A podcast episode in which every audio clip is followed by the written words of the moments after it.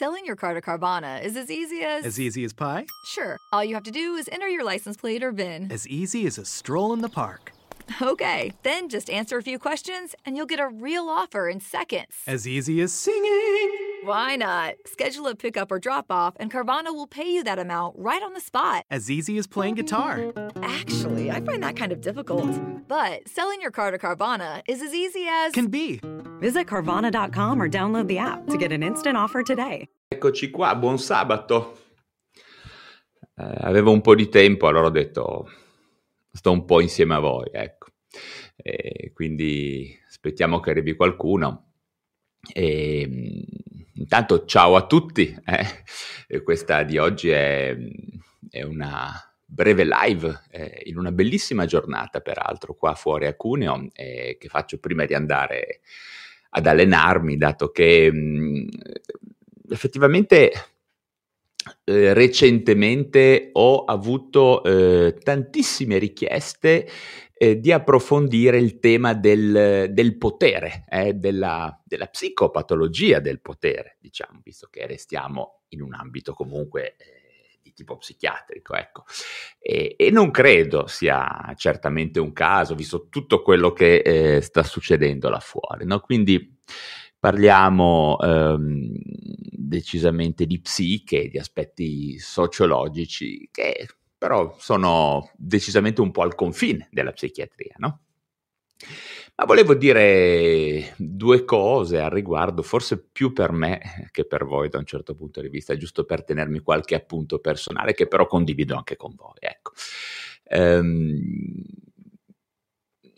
D'altra parte avevo già fatto un altro video dal titolo La follia al potere eh, e questo qui che state vedendo è in qualche modo una sua estensione, no? diciamo una specie di seconda parte. Eh ho deciso appunto di approfondire questo tema proprio per via del fatto che sono davvero molte le persone che mi, che mi chiedono di parlare delle aberrazioni, delle bizzarrie, diciamolo pure, delle, delle follie che derivano eh, da, da, che, che, vengono emanate no, da alcune persone che hanno incarichi di potere in diversi ambiti, no? in tutti gli ambiti. Eh, pubblico, privato, in ambiente politico, sanitario, imprenditoriale. No?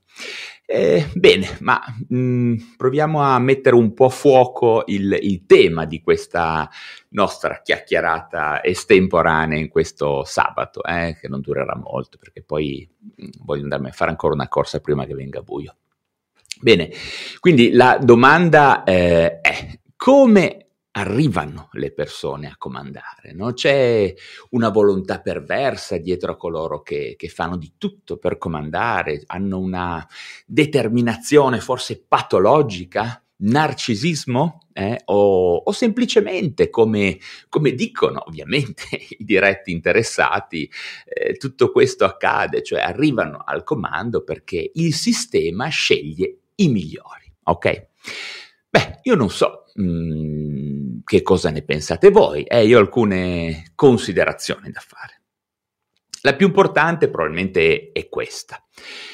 È il contesto, eh, ovvero la cornice di riferimento che stabilisce quali, quali devono essere le caratteristiche di chi, di chi ha incarichi di comando. No? E in questo senso Potremmo dire che, ehm, che, le caratteristiche di questi incarichi di potere no, sono direttamente selezionate eh, dal contesto, mm, che è come se avesse eh, una sorta di volontà propria, no? come l'anello del Signore degli Anelli, no? quindi il contesto in cui un certo individuo dovrà eh, esercitare questo potere.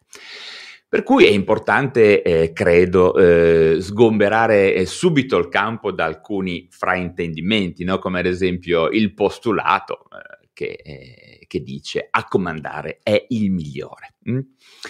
Mm, per carità può anche essere migliore, ma ehm, in realtà quello però è un caso. In realtà comandare in un dato ambiente sarà sempre colui che ha le caratteristiche di, di, personalità tecniche ed etiche che sono più congrue e assecondanti no? all'ambiente in cui, in cui si troverà poi a esercitare il potere, che è una cosa ben diversa dall'essere il migliore, ok?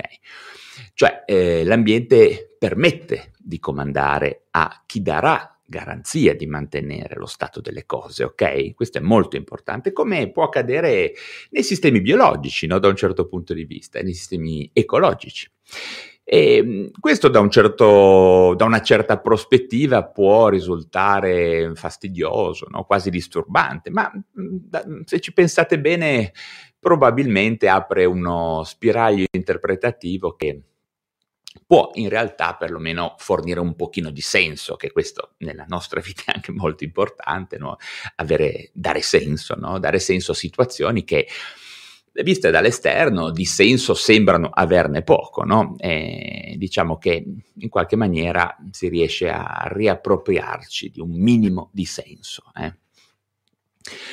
Anche perché, eh, come dico sempre, alle persone che, eh, che, che, mi frequentano, insomma, l'ambiente vince sempre. Eh, questo è un postulato da tenere in mente. Non possiamo pensare di essere noi più, forte, eh, più forti dell'ambiente. Eh. Eh, pensare di riuscire a mantenere il controllo rispetto al contesto di riferimento oppure e questo è un classico, eh, di non essere cambiati no, dall'ambiente in cui passiamo gran parte del nostro tempo, in cui lavoriamo tutti i giorni, no? è pura follia. Eh, l'ambiente vince sempre.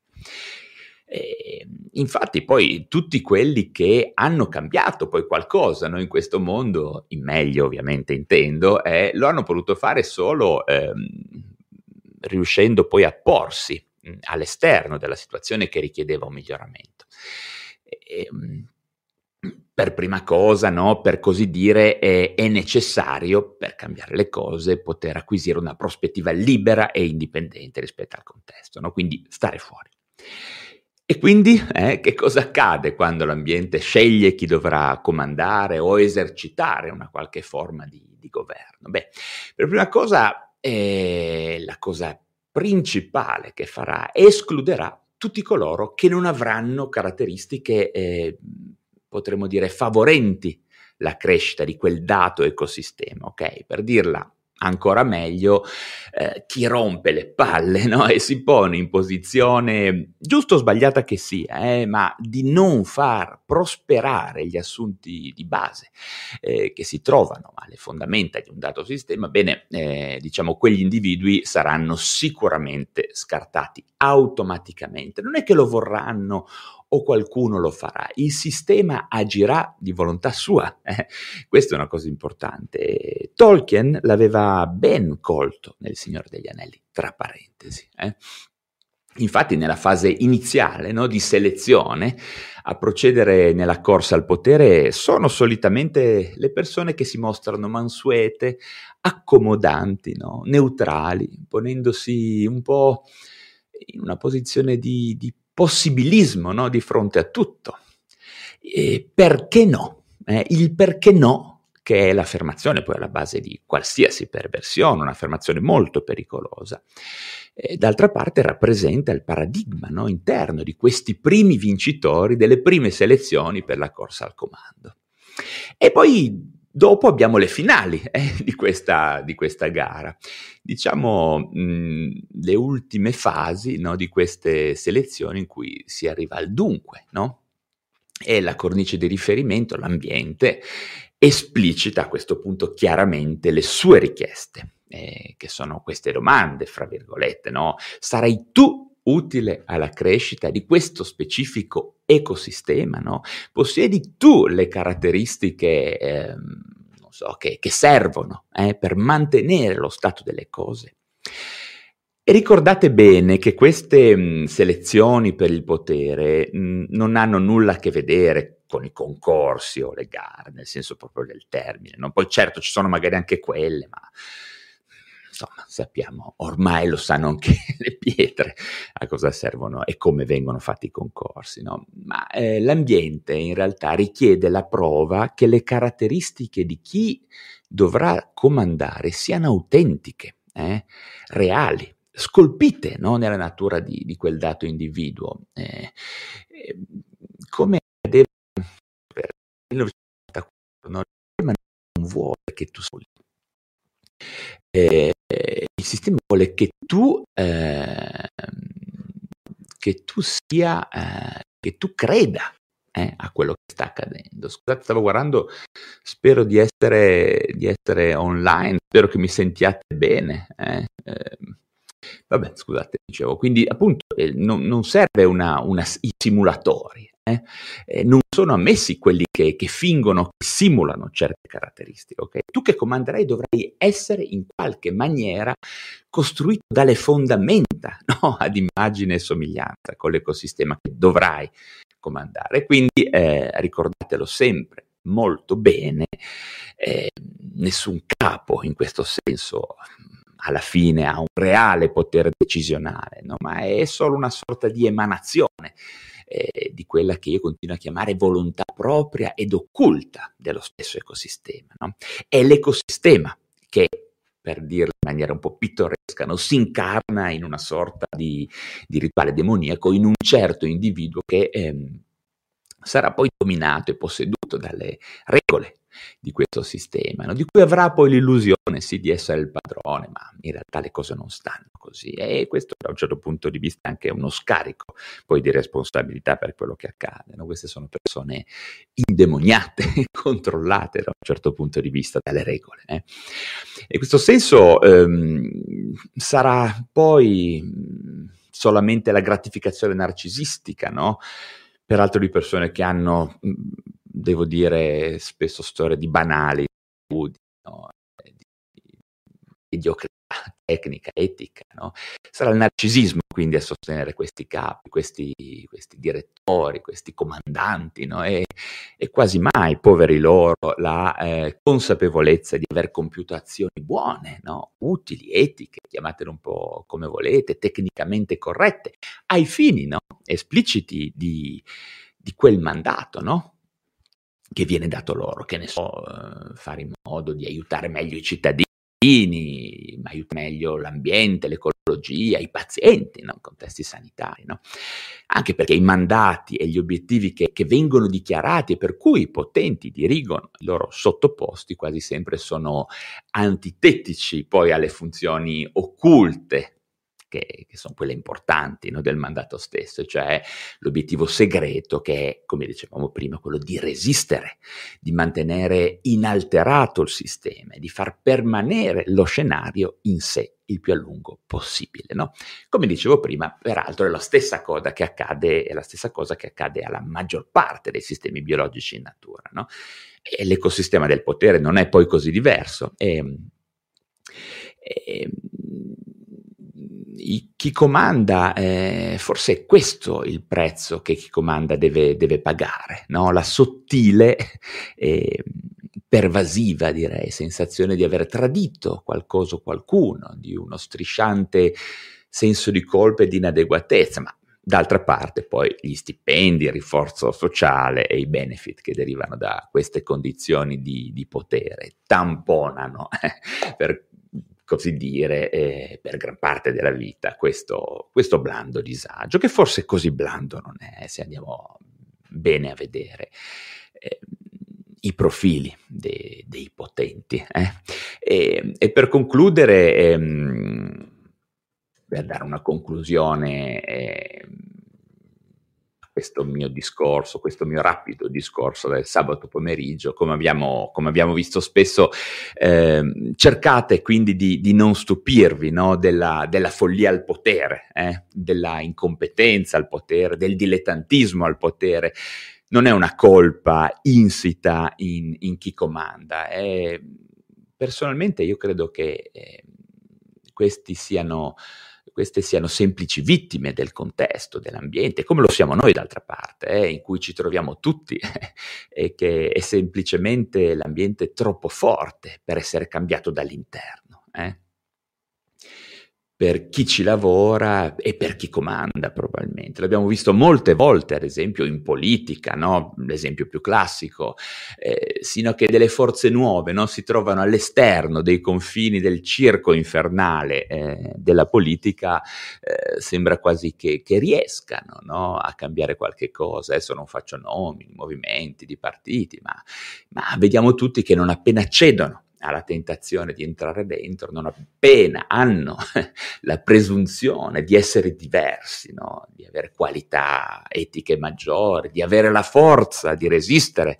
e di poter restare come erano all'inizio, no? con quelle buone intenzioni che chiunque che comanda probabilmente ha all'inizio. Eh?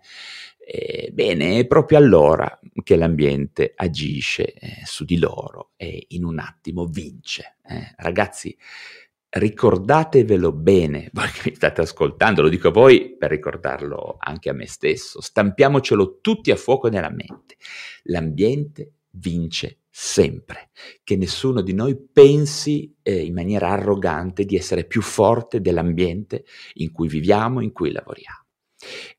Se veramente qualcuno di noi vorrà cambiare le cose, eh, bisognerà cercare di farlo stando fuori.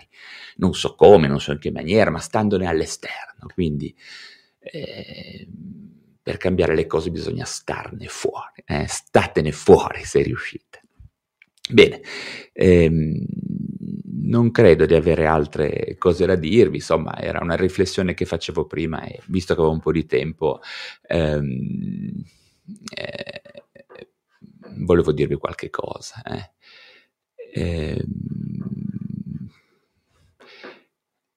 Alfonso Amatore, area di Sant'Antonio suona benissimo.